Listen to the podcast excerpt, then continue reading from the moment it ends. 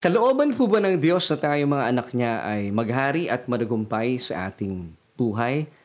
Well, ano sa iyong palagay? Ito po yung ating bagong tanong na bibigyan po sa atin ng tugon mismo ng salita ng Panginoon. Kaya naman, samahan mo na kami. Dito yan sa ating Bible study online na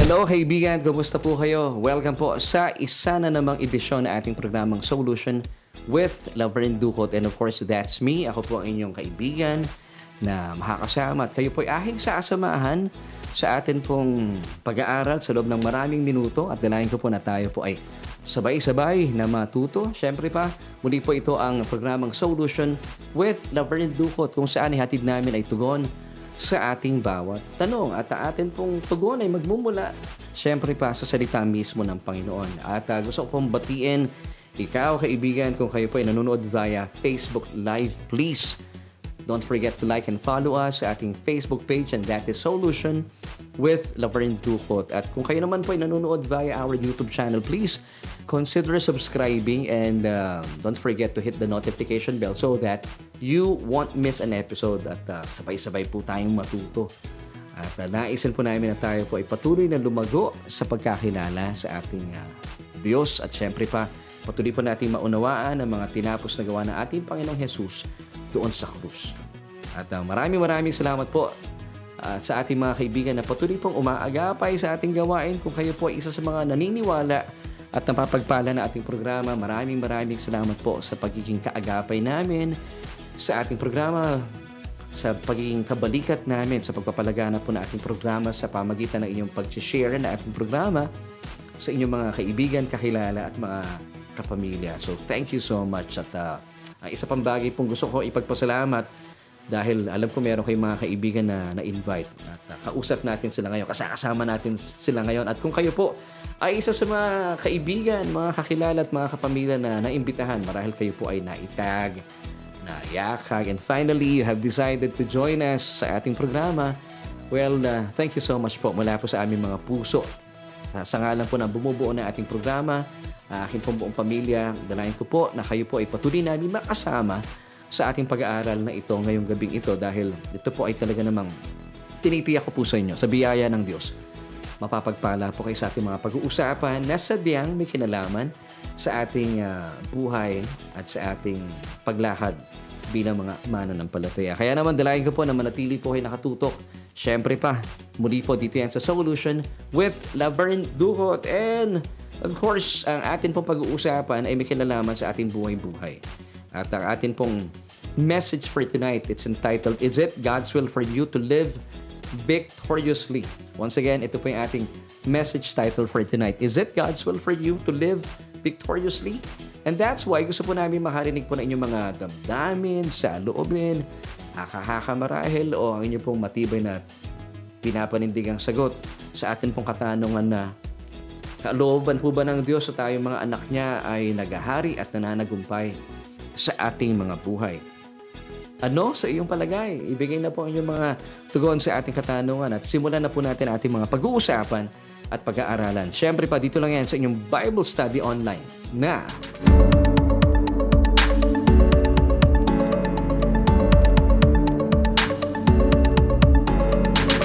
Para po sagutin natin ang uh, katanungan natin ngayong gabing ito, syempre pa tayo po ay uh, huhugot ng tugon mula po sa mayamang salita ng Panginoon. So yung tanong natin, once again, kalooban po ba ng Diyos para sa ating mga anak niya na tayo po ay maghari at managumpay sa ating buhay? Ano sa inyong palagay? Kasi po importante na maging malinaw po sa atin kung kalooban nga ba talaga ito ng Diyos para sa ating mga anak niya na tayo po ay nananagumpay at nagahari sa ating buhay. Well, I've got good news for you. Sagot po ng uh, salita ng Diyos ay oo naman. Of course. Kalooban po ng Diyos, naisin po ng Diyos na tayo pong kanyang mga anak ay uh, nagahari at nananagumpay sa ating buhay. At ito po ay sa pamamagitan ng patuloy na pagtanggap ng kanyang nananaganang biyaya at patuloy po ninyong inaangkin bilang mga mananampalataya ang kanyang kaloob na katwiran sa pamamagitan ng kanyang bugtong na anak na si Heso Kristo. At ito po ay pinapatunayan sa atin ng Romans chapter 5 verse 17. Basahin po natin. For if by the one man's offense, referring to Adam, death reigned through the one, much more those who receive abundance of grace and of the gift of righteousness will reign in life through the one, Jesus Christ. So napakalinaw po na sinasabi po ng talatang ito. Dahil po sa pagkakasala ng isang tao, of course si Adan, naghari daw po ang kamatayan. Samantala, ang mabuting balita, much more, higit pa, ang nagawa po na sumunod ang huling Adan, of course referring to Jesus.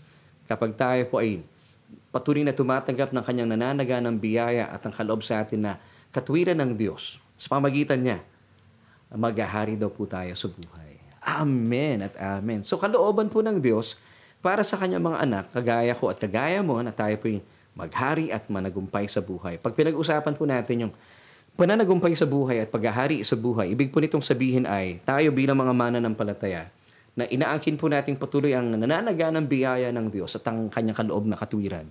Tayo po ay naghahari at nananagumpay laban sa kasalanan. Amen. Kasi sabi nga po ng Romans chapter 6 verse 14, For sin shall not have power or dominion over you. Why? For you are under grace and not under law.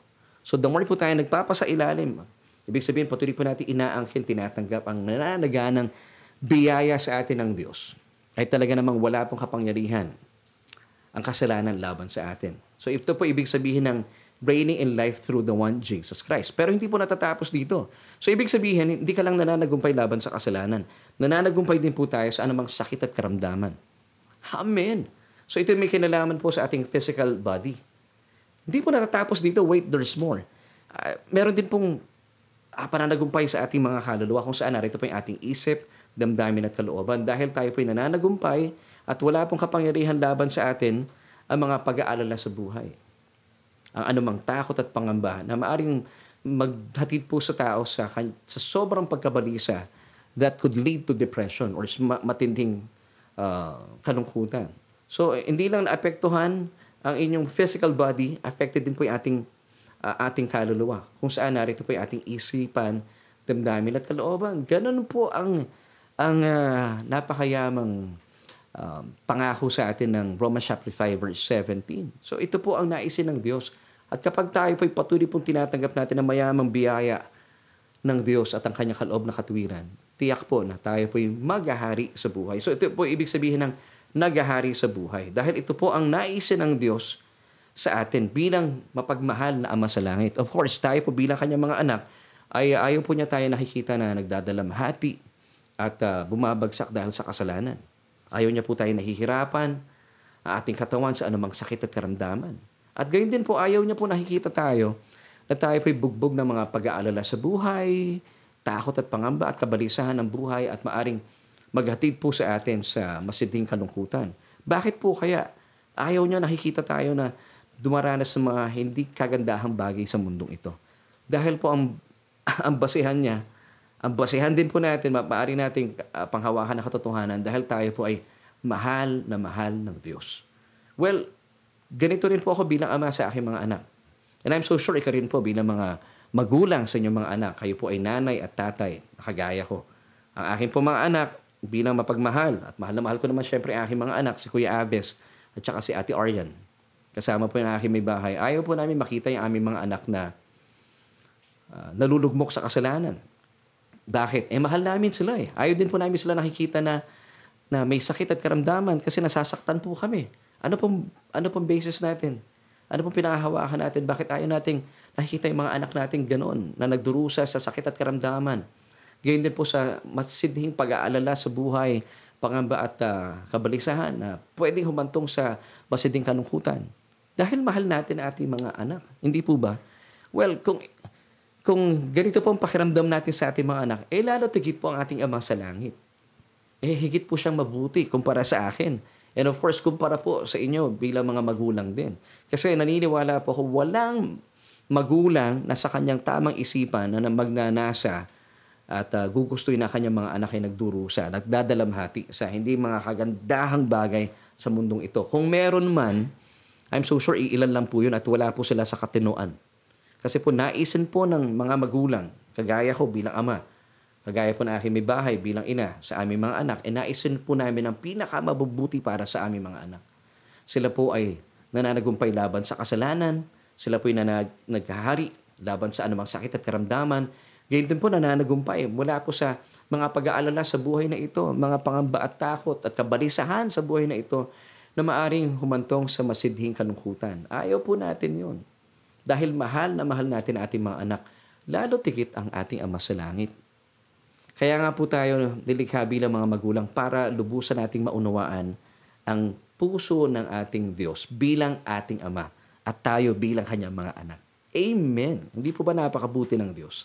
Pero alam niyo po, nakakalungkot na katotohanan. Para po sa maraming tao at uh, ilang mga kapatirang kristyano, ito pong katotohanan ito na sinasabi po ng Romans chapter 5 verse 17 na sino mang uh, patuloy na tumatanggap ng nananaga ng biyaya ng Diyos at ang kaloob na katwiran ay maghaharing sa buhay, ito po ay hindi po nila matanggap. Para sa kanila, ito po ay isang weird na kaisipan. Samantalang ito po ay katotohanan dahil uh, kagaya po ng binasa ko sa inyo kanina, malinaw na sinasabi po ng uh, Romans chapter 5 verse 17 na sino mang uh, of course mananampalataya na patuloy na tumatanggap ng nananaga ng biyaya ng Diyos at ang kanyang kaloob na katwiran sa pamagitan ni Kristo Jesus ay sadyang maghahari sa buhay.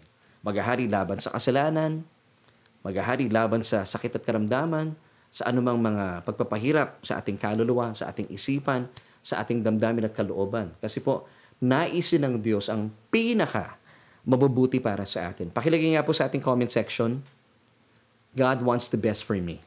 Amen. Ito po ang puso ng Diyos para sa atin. Now, going back po sa ating pinag-uusapan, bakit po sa ibang mga tao, sa mga tao sa mundong ito, at ilang sa mga kapatiran nating Krisyano, itong katotohanan ito ay hindi nila matanggap. Bakit po kaya?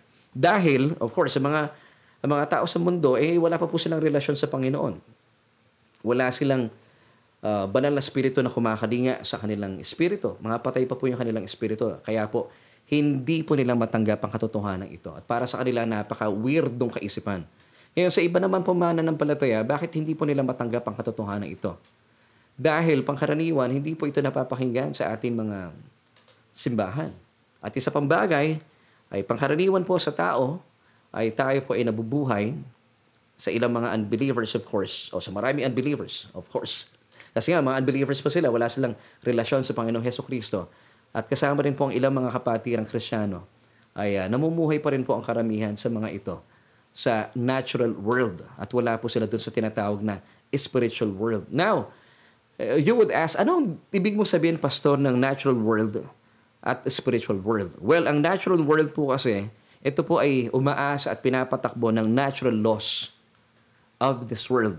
Of course, through or using the man's, uh, man's five senses, such as sense of sight, uh, hearing, smell, taste, and uh, of course, touch.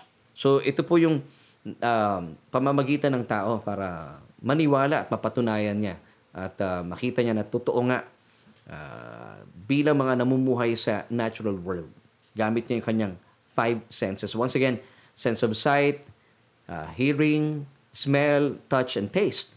Samantala, ano naman yung kaibahan nito sa spiritual realm or spiritual world?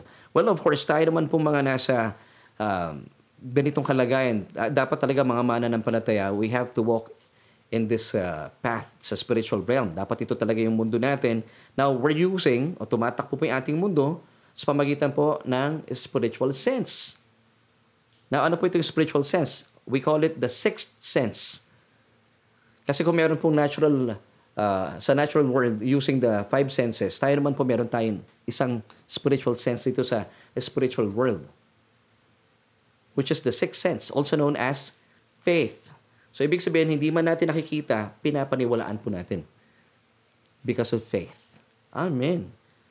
Samantala, ang maganda po dito, ano, Kapag uh, yung mga bagay po kasi na tinasabi ng ibang tao, mahirap ako maniwala dyan, Pastor. Hindi ko kasi nakikita. Because kapag ganito po ang ating mindset, nandito po tayo, we operate in the natural world. Kasi po ang mga tao na kinakalinga ng mundo at nabubuhay sa mundo, Bago sila maniwala, they have to see first to believe. Di ba? Sinasabi ng marami po sa atin, to see is to believe. Kasi nga po, ginagamit nila yung kanilang five senses. While tayo naman po mga mananampalataya, hindi po tayo lumalakad sa ating mga nakikita. Bilang mananampalataya, sabi nga po ng 2 Corinthians 5 verse 7, For we walk by faith and not by sight. Now, ito po magandang balita ayon po sa Biblia. Ang mga bagay po pala na nakikita, ito po yung mga bagay na temporal. Ibig sabihin, lilipas at lilipas po yan. Gaya po na ating mga cellphone, ng mga kotse, ng mga bahay. Kagaya po natin, nakikita natin ating mga sarili. May darating po na panahon sa ating mga buhay na lilipas sa mga tao. Of course, nakikita, temporal. Pero ang mabuting balita, yung mga bagay na hindi natin nakikita ay mananatili. Ibig sabihin, eternal. Amen. At ito po ay pinapatotohanan sa atin ng 2 Corinthians 4, verse 18. Basahin po natin. While we do not look at the things which are seen, but at the things which are not seen. Why? This is the reason. For the things which are seen are temporary, but the things which are not seen are eternal. Wow! So kaya pala gusto ng Panginoon sa atin in 2 Corinthians 5 verse 7, once again, for we, yung we dito believers, we walk by faith and not by sight. Kaya tayo po lumalakad sa spiritual realm sa spiritual world dahil hindi natin nakikita. Ano po iyon? Gaya po ng Diyos hindi natin nakikita because God is eternal. So gusto po ng Diyos, wag tayong mamuhay, wag pong tumakbo ang ating buhay sa pamagitan ng mga, mga bagay na ating nakikita, naaamoy, nahahawakan, nalalasahan, at napapakinggan. So ganito po ang inyong panuntunan sa buhay, namumuhay pa rin po kayo sa natural na mundo. Pero kapag tayo po ay namumuhay sa spiritual na mundo or the spiritual realm, tayo po will live by faith. Amen. So nakatuon tayo sa Kanya na hindi nakikita, na eternal, of course, sa ating Diyos. At patuloy po natin siya kinikilala sa anong pamamagitan? Sa salita ng Panginoon. Kaya nga po nagkakaroon tayo ng Bible study. Kahit po uh, weekdays, meron tayo Bible study online. Kasi gusto nating matuto. And I praise God I honor you mga kaibigan dahil pinili niyo po mag-aral every Tuesday at kasama po tayo dito yan sa ating programang Solution with Laverne Duhot. So muli po, let's go back to 2 Corinthians 5 verse 7. Sabi po ng talatang ito, For we believers walk by faith and not by sight. Kaya naman pala, tinuturuan po tayo at pinapaalalahanan tayo ng Panginoon through Romans chapter 12 verse 2 na wag daw po tayong sumang-ayon sa uh, pagpapalakad ng mundong ito. Ano yung pagpapalakad ng mundong ito? Sila po ay uh, umaayon sa kalakaran ng natural na batas ng mundong ito. So paano po sila tumat uh, kumikilo sa mundong ito using yung kanilang five senses. Tayo po ang gusto ng Diyos ginagamit natin yung sixth sense natin which is of course known as faith. Now, basahin po muna natin itong Romans chapter 12 verse 2. And do not be conformed to this world. Sino po ang kinakausap dito nung may akda? Of course, tayo po mga mananampalataya. Huwag daw po tayong umayon sa takbo ng mundong ito. But be transformed. Dapat magkaroon daw po ng pagbabago. Now, the question is how? Ganda pong tanong ito. It's by the renewing of your mind. So, dapat po mayroong pagpapalit ng isipan. So, kung ang takbo po ng mundong ito ay, pag, I, I'm so sure, ginamit ko na po itong illustration na ito. Now, I pray sa mga bago nating kasama, ay makita natin, maganda po yung illustration natin. Halimbawa po, yung pong uh, takbo ng mundong ito ay paganito. Now, paano tayo magkakaroon ng transformation? By the renewing of your mind. You have to do the opposite. Yung pong word dito kasi na uh, pag ganyan dapat ang ginagawa natin, you have to do the opposite. Why? That, sabi pa ng talata, basahin natin, you may prove what is that good, acceptable, and perfect will of God. So for you to know the uh, what is acceptable, for you to prove what is good and the perfect will of God, kung ano po yung ginagawa ng mundo, do the opposite. Huwag nating susundan. So kapag ginagawa po natin yung salungat sa ginagawa ng mundo, nagkakaroon po tayo ng transformation. Of course, we call this, uh, if I'm not mistaken, metamorpho. This is sanctification. Bina, pinagiging banal po yung ating isipan sa pamagitan po ng salita ng Panginoon. So, ibig lang po nitong sabihin nung uh, talata ating binasa in Romans chapter 12 verse 2 that we believers like you and me are called not to fit in this world So hindi po talaga tayo dapat umaakma sa sistema ng mundong ito. But we are to stand out. We are to be different. Dare to be different. So paano po mangyayari po ito? Through the transformation. This is sanctification. So the more po tayo nag-aaral ng salita ng Panginoon, sabi nga po nito sa wikang Griego ay metamorpho. Nagkakaroon po ng transformation, pagbabago. Amen. Sa patuloy po natin pag-aaral, pakikinig at pakikinig ng salita ng Panginoon, unti-unti po nagkakaroon ng pagbabago sa ating mga sarili. Amen. At ito po ay nagaganap sa ating pakikinig at pakikinig ng salita ng Panginoon. Now, paano pamamagitan para tayo pa magkaroon ng transformation? Let's go back to Romans chapter 12 verse 2. And do not be conformed to this world, but be transformed. How? By the renewing of your mind. And take note of the word renewing in this passage. In Greek, it's anakainu. Ano ibig sabihin ng anakainu? So, the more po nagkakaroon ng transformation, through the renewing of the mind, pag sinabing renewing of the mind, or yung word na renewing, to cause something, ito po ibig, to become new and different. So, this is anakay, anakainu. So, the more po tayo nakakapakinig ng salita ng Panginoon, tayo po ay hindi na sumasang-ayon sa mundo. But tayo po ay natara-transform sa mga pagbabago. At dito po ay napapatunayan natin, nalalaman po natin kung ano po yung mabuti, katanggap-tanggap, at siyang sakdal na kalooban sa atin ng Diyos. Amen. So nakikita po natin yung pagbabago. So hindi na tayo sumusunod sa mundo. Kung ang takbo po minsan pa ng mundo ay ganito, pag sinabi natin, anak kayo, we are doing the opposite. You have to do the opposite. Ganun na kasimple talaga. Well, of course, kung kayo po ay hindi mananampalataya, hindi po natin maisasagawa ito.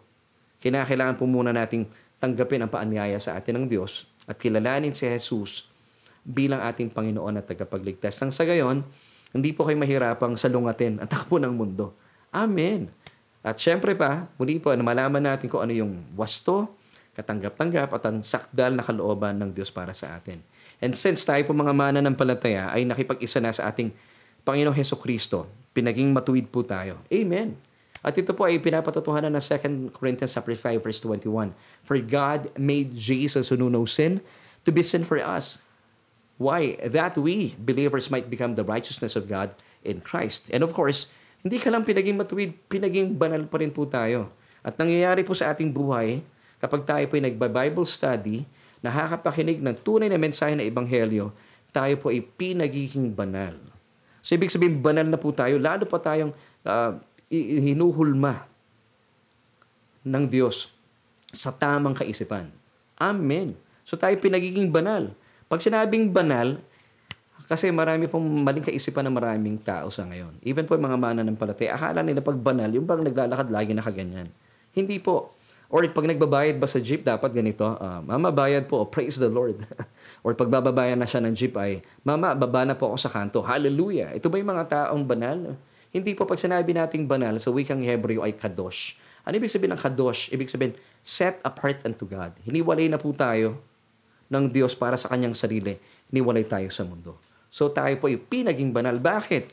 Kasi hindi na po tayo umaayon sa takbo ng mundong ito. Nagkakaroon na po ng transformation. Through the renewing of the mind. Every time we listen to the Word of God, nakikita natin ang malaking kaibahan ng sistema ng mundong ito. Tayo po ay napapagyaman kapag tayo pinag-aaral ng salita ng Panginoon. Napapagyaman sa atin na mamuhay hindi na po sa natural na mundo, kundi po sa spiritual na mundo. Na kung saan ay gamit po natin ang atin pong pagkilos ay sa pamamagitan ng tinatawag na pananampalataya. Amen! At dahil tayo po ay pinaging banal na at mga bago ng nilalang. Remember 2 Corinthians chapter 5 verse 17? Ano pong sinasabi ng talata? Tayo po yung mga bago ng nilalang. Therefore, if any man is in Christ, he is a new creation. All things have passed away. Behold, all things have become new. So, bilang mga binago na ni Kristo, nakipag-isa na kay Kristo, tayo po ay mga bago ng nilalang. Amen. At dahil mga bago ng nilalang, kakaiba na rin po ang takbo na ating mga pag-iisip kumpara sa itinatakbo ng mga pag-iisip ng mga tao sa mundong ito. So I want you to see the big difference ng mga tao sa mundo at ng mga taong nakipag-isa na kay Kristo. Makita natin yung uh, you have to see the big difference between the world and the church. So church tayo po yung bride of Christ. Amen. Once upon a time, we belong to the world. But praise God, nung tinanggap natin ang Panginoong Heso Kristo, bilang ating Panginoon at tagapagligtas, tayo po ituturing ng church today. Now, tingnan po natin yung big difference. Ang mga nasa mundo po ay very common. Now, ano pong kabaliktaran ng common? Uncommon.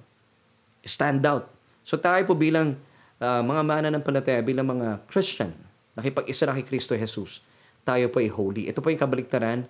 Ang kabaliktaran ng holy ay common. So hindi na tayo common. Tayo po yung mga special sa mata ng Diyos. Precious. Kaya po is nag-stand out tayo. We are different. Amen. Number two, ang mga tao po sa mundo ay natural. Kasi nasa natural po silang mundo. But we, believers, we, the church, tayo po ay supernatural. Dahil tayo po ay nabubuhay sa spiritual world. That's number two. Number three, uh, hinahanap po ng mundo X-factor. Pero tayo po hindi natin hinahanap yun. Hindi tayo after sa X factor. Because we have the J factor. Now, sino po yung J na binabanggit ko? Of course, Jesus. We are in Christ. Kaya po meron tayong J factor. Amen. Number four, ang kanila pong pagbabago sa buhay ay base sa kanilang lakas kaya modified lang. Kaya po after ilang months, nagbabalik po sila sa dati. Kasi po using yung kanilang might, yung kanilang talino, yung kanilang lohika, kaya namomodify lang po yung kanilang sarili. Hindi po ito na nagkakaroon ng tinatawag na true transformation. Pero tayo, since we have the Holy Spirit indwelling our born-again spirit, ang nangyari po sa atin, renewed tayo, transformed tayo. Amen. Dahil po sa mga tinapos na gawa ng ating Panginoong Heso Kristo doon sa krus ng Kalbaryo. So that's number four. Number five, ang tao po sa mundo, kaya po sila nagkakaroon ng mga pabor, ay dahil ito po ay merited favor lang. So, na, nagkakaroon po sila ng, ng mga uh, ika nga ay mga gantimpala sa buhay dahil meron sila kinakailangan gawin. Merited dahil po sa kanilang pag, uh, pagiging mabuti marahil, pagiging mabait. Pero tayo, nararanasan po natin ang mga pagpapala sa buhay bilang biyaya. Kaya po meron tayong tinatawag na unmerited favor. Ang atin pong tinatanggap na pagpapala ay hindi nakabase sa ating mga ginawa. Hindi rin po natin pinagbayaran. Hindi natin tinrabaho, kaya po ito ay tinatawag na unmerited dahil hindi po natin nakamit ito dahil ikaw ay marahil mabuti, mabait. Hindi po, kundi dahil mabuti po at mabait at sadyang tapat ang ating Panginoon Heso Kristo. At siya po ay uh, tumalima sa paki at kalooban ng Diyos. Ama, kaya po tayo talaga namang nananagana sa biyaya. So that's number five. Number six, ang tao po sa mundo, kapag sila po ay litong-lito, at gusto po nilang malaman ng uh, ang mga bagay-bagay, umaasa po sila sa kanilang logic. Pero tayo po, kanino po tayo nagpapagabay? Kapag tayo po may naising uh, malaman at nang sa gayon hindi po tayo maligaw, kanino po tayo umaasa? Hindi sa ating logic, kundi sa Holy Spirit. So that's number six. Number seven, ang tao po nagbabasa sa kanyang reason. Samantala tayo pong mga mananampalataya, nakipag-isa na kay Kristo Jesus, tayo po umaasa sa mayamang revelation sa atin ng Diyos. And of course, number eight, kapag may katanungan po ang tao sa mundo, sino pong inaasahan nila? Pangkaraniwan, Google. Samantala tayo po, sino po ang takbuhan natin? Ang mayamang salita ng Panginoon. Of course, the Bible. So I pray na nakita po natin ang malaking kaibahan po talaga ng world sa ating mga mananampalataya, which is of course the church, we, the bride of Christ. So, we Christians live by the truth. Nakabase po yung ating tinatayuan sa katotohanan. Pag truth po kasi hindi nagbabago, nananatili po ito magpakailanman. That is based on God's wisdom. So this is perceiving or discerning. Pag sinabi natin uh, discerning or through discernment, it's through the help of the Holy Spirit. While the people of this world naman po, they live by the facts. So tayo po, mananampalataya, we live by the truth of God. Yung truth po hindi nagbabago. Pero yung facts, nagbabago po yan. Bagaman yan po ay katotohanan, pero may mga bagong inventions, may mga bagong pag-aaral, nagbabago po ang facts. So ito po ang pamamagitan ng tao sa mundong ito. They base on what they understand. So this is just knowing, using the logic. So yun po malaking kaibahan natin sa mundo. And I pray na makita natin ang malaking kaibahan ng mga mananampalataya, which is of course, tayo po yung church, the bride of Christ, sa mga taong namumuhay pa rin sa mundong ito. Tayo po namumuhay na dapat ha, isaalang-alang po natin, tayo ay nandito sa spiritual realm. Amen. Amen. So ito po malaking kaibahan. So para tayo po mga Kristiyano ay managumpay sa buhay. At ito nga pong kalooban ng Diyos para sa atin, as I have said kanina pa, mula po sa ating pinag-usapan in Romans chapter 5 verse 17, we must walk by faith. So ibig sabihin, kahit po tayo nadarapa sa ating buhay, gaya po ng sinasabi in Romans chapter 5 verse 17, how to uh, walk by faith. Patuloy po natin inaangkin ang mayamang biyaya sa atin ng Diyos. Kahit tayo po nadarapa, nahuhulog, nagkakasala, dapat po patuloy natin inaangkin ang mayamang biyaya sa atin ng Diyos at patuloy din po natin inaangkin ang kaloob sa atin na katuwiran ng Diyos. This is walking by faith. Eh, pastor, ibang nararamdaman ko eh. Pakiramdam ko, hindi ako karapat dapat eh. Kaya nga po, we live by faith, not by sight, not by feelings. Kasi kapag tayo pinamuhay sa ating nararamdaman, eh, nagiging karnal po tayo. But we have to walk by faith. This is spiritual. Amen. Ano pong basis natin? It's all because of the finished work of Christ on the cross. This is walking by faith. Amen. Nang sa gayon, tayo po ay managumpay sa buhay. Once again, sabi po ng 2 Corinthians chapter 5 verse 7. Walking by faith. For we walk by faith. Sino po yung we dito once again? Christians. And not by sight. So tayo po, lumalakad tayo by faith. Even though hindi natin nakikita, hindi natin nararamdaman, pinapaniwalaan pa rin natin. Ang nananaga ng biyaya sa atin ng Diyos patuloy natin tinatanggap. This is receiving. This is walking by faith. At patuloy natin inaangkin ng mayamang kaloob sa atin na katuwiran ng Diyos. Hindi tayo nakabasa sa ating nakikita o sa ating nararamdaman. This is just knowing through uh, using yung ating logic. Kaya po, ang, ang tao sa mundo, ay natural lamang po ito ang ginagamit nila, yung kanilang logic, kasi wala po yung banal na spirito ng Diyos sa kanila. Pero tayo po mga mana ng palataya, na marahil kayo po ay first time namin kasama sa ngayon, hindi po ito yung ating mundo. Ang mga mana ng palataya, dapat hindi po namumuhay sa natural na mundo. Tayo po dapat ay namumuhay sa katotohanan ng spiritual world or yung spiritual realm. Which is of course, this is, this is eternal. Ang natural world po ay temporal. Once again, gaya po na binasa ko sa inyo kanina, 2 Corinthians chapter 4 verse 18, lahat po ng mga nakikita natin, ito po ay temporal lang. Pero yung hindi natin nakikita kagaya ng Diyos, ng mga anghel, sila po ay eternal. Amen. Kaya nga po yung espiritu natin, di ba? Hindi natin nakikita. Ang lahat po ng tao ay spiritual being. Now, darating po ang panahon, ay may mga mamamatay, yung kanilang katawan uh, pupunta sa hukay, hindi na po natin makikita.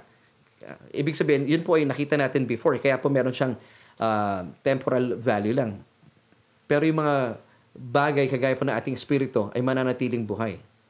Eternal kasi hindi nga natin nakikita. Once again, that's uh, 2 Corinthians chapter 4 verse 18. So as Christians, since we are now in Christ, let us follow our Lord's principle in dealing with life. Kasi po meron pong isang tagpo sa sa Luke chapter 5 verses 17 to 22 ng nang minsan pong mag, mag, uh, magtagpo ang mga pariseo at mga eskriba at syempre pa ng ating Panginoon Jesus. At uh, ipapakita po dito kung paano pong kumikilos at lumalakad ang ating Panginoon sa pamagitan hindi po ng kanyang reasoning, but through discerning or perceiving. And that is through walking in the in the spirit. Ito po ay lumalakad, pinapakilos po niya, umaayon siya sa uh, sistema ng banal na spirito. So basahin po natin ang Luke chapter 5 verses 17 until 22. Now it happened on a certain day as Jesus was teaching that there were Pharisees and teachers of the law sitting by who had come out of every town of Galilee, Judea, and Jerusalem. And the power of the Lord was present to heal them. Then, verse 18 Men brought on a bed a man who was paralyzed, whom they sought to bring in and lay before Jesus. And when they could not find how they might bring him in, because of the crowd, they went up on the housetop and let him down with his bed through the tiling into the midst before Jesus. So ito po mga magkakaibigan ito sa pagnanasa po nila at sa pananampalataya nila na gagaling ang kanilang kaibigan ma, sa pamagitan po ng Panginoon Heso Kristo. Gumawa sila ng paraan. Now, sabi ng verse 20, when Jesus saw their faith, kasi talaga naman sa dami ng tao, hindi nila mailapit sa Panginoong Jesus. So gumawa sila ng paraan. Sa pamagitan po ng uh, tok-tok nung, nung uh, bahay, binutas nila para makadaan po yung, uh, yung taong may sakit na ito. Then when Jesus saw their faith, He said to him, Man, your sins are forgiven you. Wow. So dito, mula sa sinabi ng Panginoon, Man, your sins are forgiven you, nag-react po yung mga ano, mga pariseo at mga mga Pharisees. Basahin natin verse 21 this time. And the scribes and the Pharisees began to reason, saying, Who is this who speaks blasphemies, who can forgive sins but God alone? Now, ang question po natin dito bago ko ituloy yung verse 22. Bakit po kaya hindi matanggap ng mga pariseo at mga eskriba? Ito pong mga taong ito ay maalam sa kautusan. Bakit hindi nila matanggap na si Jesus po ay may kakayahang magpatawad? Dahil yung kanila pong they, they reason using yung kanilang logic. Hindi nila matanggap dahil sila po ay wala pong pananampalataya kay Jesus. At pinapairal lang po nila yung kanilang pinapaniwalaan base sa kanilang reason. Because they reason. Now, ang, ang reasoning po kasi, kalaban po yan ng pananampalataya. Kasi po ang reason, naghahanap po yan ng mga literal, mga actual na panghahawakan. Kaya nga po, di ba, ang uh, tao po, pangkaraniwan, sinasabi natin, ang propensity ng tao, laging ganito, bago maniwala. To see is to believe. So, they want to uh, see it first for them to believe. So, ganito rin po yung mga, ano, mga pariseo at eskriba. Kaya sabi nila, sino itong taong to na may kakayahang magpatawad? So they reason. Gamit nila yung logic nila. Gamit nila yung kanilang uh, kawalan ng pananampalataya. So naglalaban ng pananampalataya. So ano po naghahari sa mga pariseo at mga eskriba? Yung kanilang reason, yung kanilang logic based sa kanilang pinapaniwalaan. At kaya po hirap na hirap silang manampalataya at sampalatayanan si Jesus bilang Diyos na nagkatawang tao. Kaya nga po sa kanila, who is this man? Grabe yung sinabi nila. Sino tong taong to? talagang walang relasyon. talagang offended sila kay Jesus. Now, ito po ang nangyayari sa mga taong nabubuhay sa mundo. Nagre-reason lang sila using their logic. Now, tingnan naman po natin. Ano po ang paraan ng Panginoong Jesus? Paano po niya kinatagpo yung mga pariseo at mga eskriba? This time, let's read Luke chapter 5 verse 22 na po tayo. But when Jesus perceived their thoughts. So, hindi po nag-reason si Jesus. He perceived their thoughts He answered and said to them, Why are you reasoning in your hearts? Now, I pray na nakita po natin. Yung po mga pariseo at mga eskriba, sa nabasa nating tagpong ito, sila po ay namuhay sa natural na mundo. They reason using their logic. Kasi po, wala silang pananampalataya sa Panginoong Heso Kristo. Hindi nga nila kinakilala ang Panginoon eh. Sabi lang nila, who is this man? Grabe, no? Talagang, ang tingin lang nila sa Panginoon. Of course, Jesus is fully man, but at the same time, don't forget this, He is also fully God. Pero sa kanila, tao lang si Jesus. Kaya talaga namang hindi nila matanggap sino to na may kakayahang magpatawad. So they reason based on what they believe, they they know. Yun lang yun eh, using their logic. Samantala, sana po nakita natin, si Jesus, He perceived their thoughts. Uh, perceiving is walking in the Spirit. Amen. So, tingnan po natin ha. Once again, the Pharisees, they reason. Luke chapter 5 verse 21. And the scribes and the Pharisees began to reason, saying, Who is this who speaks blasphemies? Who can forgive sins but God alone? So akala nila, using yung kanilang logic, yung kanilang reasoning, nag, uh, uh, ay uh, nagsasalita na hindi, hindi marapat ang Panginoong Heso Kristo dahil hindi nila uh, hindi nila mapanampalatayanan na siya ay Diyos na nagkatawang tao. Kaya naman hirap na hirap nilang paniwalaan na kaya magpatawad ng Panginoong Heso Kristo. While Jesus perceived, now once again, let's read Luke chapter 5 verse 22.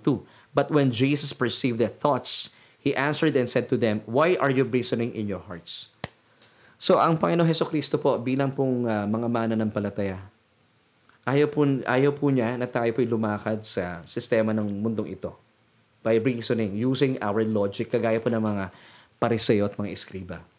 Tayo po, matuto tayo using the principle of Jesus.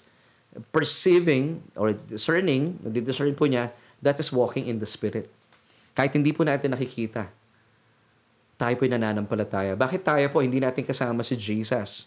Hindi natin siya nakasama in the flesh. Bakit tayo nananampalataya sa Kanya? Because tayo po nag-aaral ng Kanyang salita. At ito po yung kapangyarihan ng banal na Espiritu ng Diyos na nananahan po sa ating born again spirit. Kaya naman po nagkakaisa tayo sa Diyos.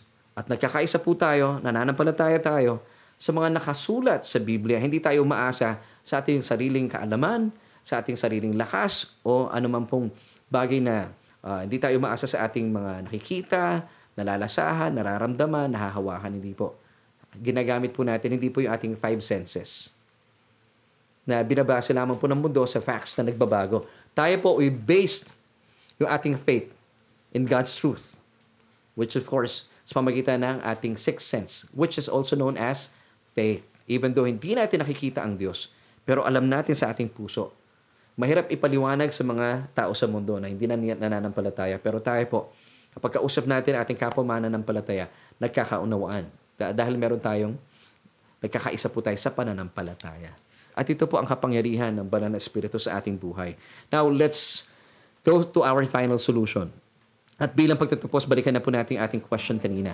Kalooban po ba ng Diyos na tayo po talaga ay maghari at managumpay sa ating mga buhay? Ano nasa iyong palagay? Well, of course, the answer is yes. Ito po ang kalooban niya. This is God's will for us to live victoriously. Gusto po ng Diyos na nananagumpay tayo. Pag sinabi natin nananagumpay, nagahari sa buhay, kasama po dito nananagumpay tayo sa kasalanan. Because bilang mga nasa ilalim ng biyaya ng Diyos, sabi nga ng Romans chapter 6 verse 14, once again, For sin shall not have power or dominion over you. Why? For you are not under law, but under grace. Since we are receiving the abundance of grace and the gift of righteousness ng Diyos through the one Jesus Christ. Eh, wala po tayong magagawa. Talagang, we reign in life. Ibig sabihin, wala pong kapangyarihan sa atin ng kasalanan. Nagahari din po tayo sa anumang sakit at karamdaman. It may sound weird, but this is true. Itong sabi ng Romans chapter 5 verse 17. Nagahari din po tayo laban sa anumang kaabalhan sa buhay, pag-aalala, takot at pangamba, at uh, kabalisahan sa buhay na maaring maghatid sa masiding kalungkutan hindi po tayo hahantong doon. The more po na tinatanggap po natin, once again, Romans chapter 5 verse 17, much more those who receive. Sino yung those dito? Tayo po mga mana ng palataya. Amen. Those who receive the abundance of grace and of the gift of righteousness reign in life through the one Jesus Christ. That's Romans chapter 5 verse 17b. So atin pong solution, ilapat na po natin ito sa ating pamumuhay. Life application, in other words. So paano po mangyayari at mararanasan natin na tayo po'y maghari at managumpay sa buhay? Ito po ay nangyayari lamang po sa mga Kristiyanong naniniwala. So this happens to those who believe. Kasi po meron po mga believers na unbelieving believers. Pero tayo po, believe, uh, we are believing believers. Naniniwala tayo sa nakasulat sa Biblia. Hindi tayo naniniwala sa karanasan ng ibang tao. Hindi po. You have to go back to the Word of God. You have to be in agreement with God's truth. Now, ito po ang sabi ng Biblia. Ito po ay mangyayari na tayo po'y managumpay at maghari sa buhay. Laban sa kasalanan, sa sakit at karamdaman, sa anumang kaabalahan ng buhay, sa takot at pangamba ng buhay, sa kabalisahan ng buhay, sa mga tao, sa mga Krisyano, lumalakad sa Espiritu. Diba? Sabi ng 2 Corinthians 5 verse 7, once again, For we believers walk by faith and not by sight. Now, ano po ibig sabihin ng lumalakad sa Espiritu? Sila mga Krisyanong nagpapatuloy po na tinatanggap ang nananaga ng biyaya ng Diyos at patuloy po inaangkin ang inilaan na sa atin na regalo, yung biya, ay yung, I should say, yung katwiran na inilaan sa atin ng Diyos. Now, ibig sabihin po nito, as we walk in the Spirit, hindi po tayo umaasa sa ating kaalaman, sa ating lakas, sa ating bawat nakikita at nararamdaman. So, ibig sabihin, by walking in the Spirit, hindi tayo umaasa sa pamagitan ng ating five senses. Kasi pag dito po tayo umasa, mapapahamak po tayo. This is being fleshy. Now, binamana ng palataya, we walk by faith.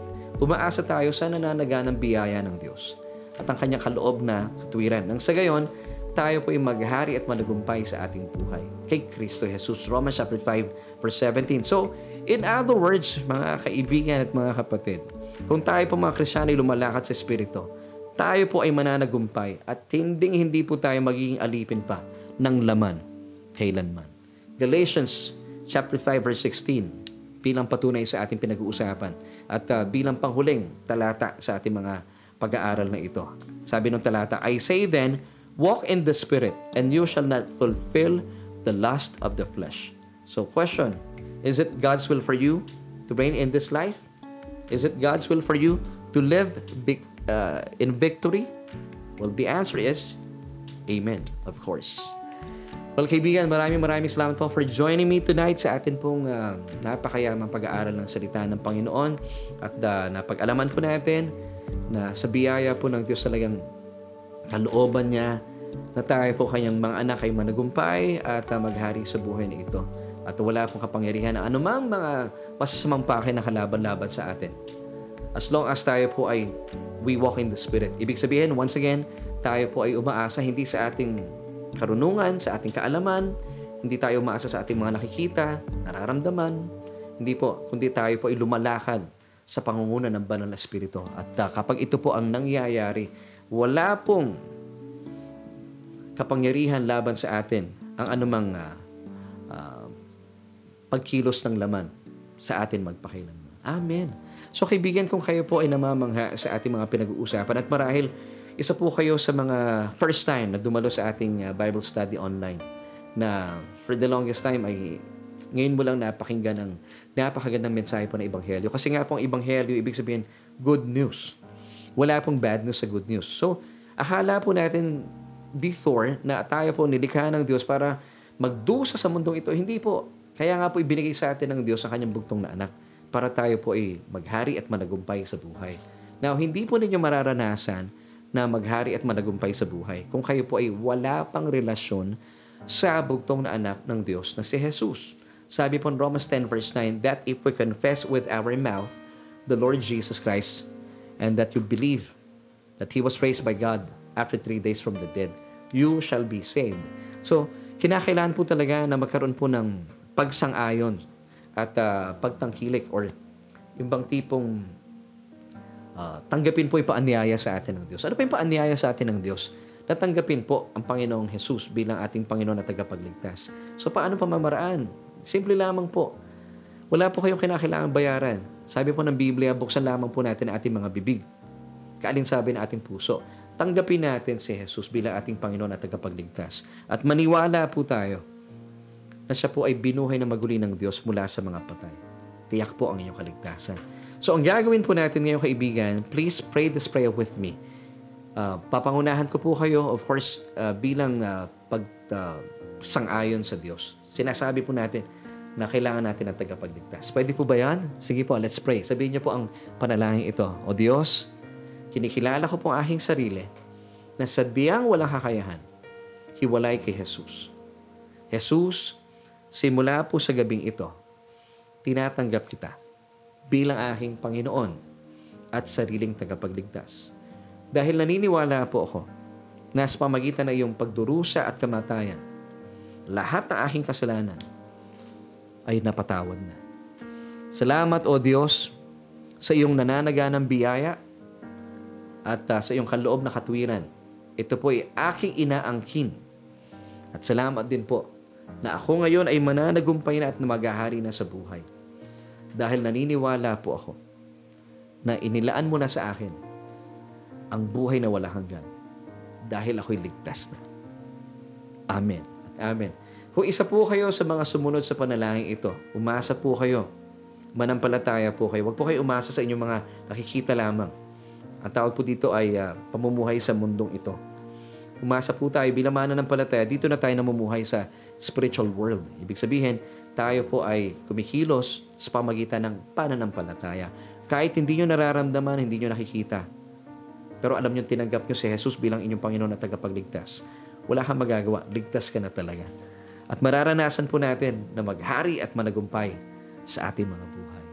At patuloy nyo po kaming samahan sa ating pong pag-aaral ng uh, salita ng Panginoon sa ating pong programa every Tuesday night at 7.30. Nang sa gayon ay magkaroon po ng pagbabago sa ating buhay sa pamagitan po ng kanyang mayamang salita.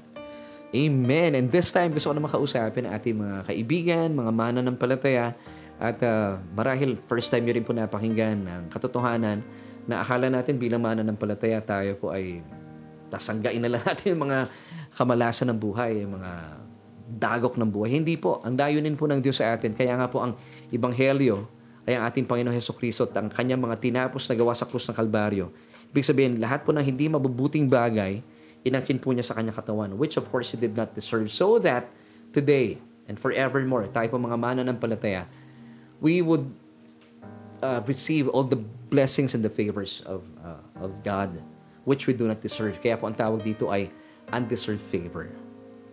Sa, uh, we call this unearned favor.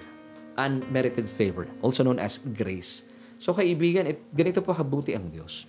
At ito po ibig sabihin ng Ebanghelyo. So I want to pray for you na magkaroon po tayo ng pagbabago ng isipan at patuloy nating tanggapin na sadyang mahal na mahal kayo ng Diyos. Kaya naman He wants the best for you.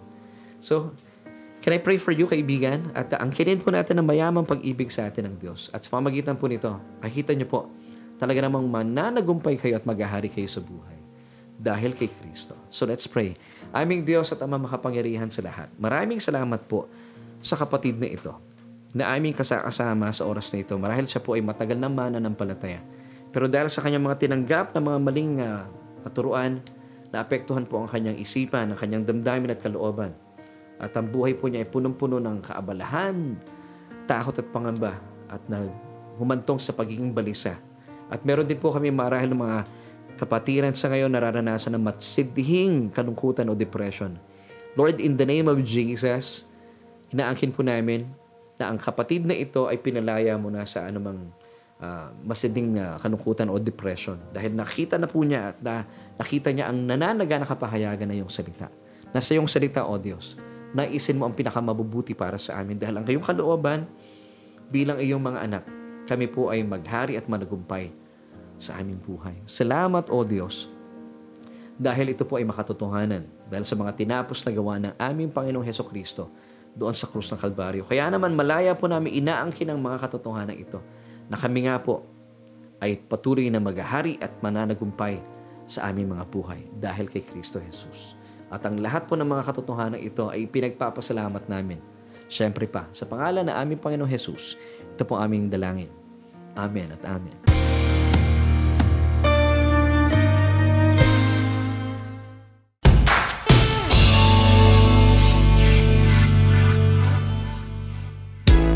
Kaibigan, maraming maraming salamat po for joining me once again sa isa na namang edisyon ng ating programang Solution with me. And my name is Laverne Duhot. Uh, sa ngalan po na aking buong pamilya, we thank you so much. I thank you so much for joining me sa loob ng maraming minuto, halos isang oras na din po tayong nagsasama-sama.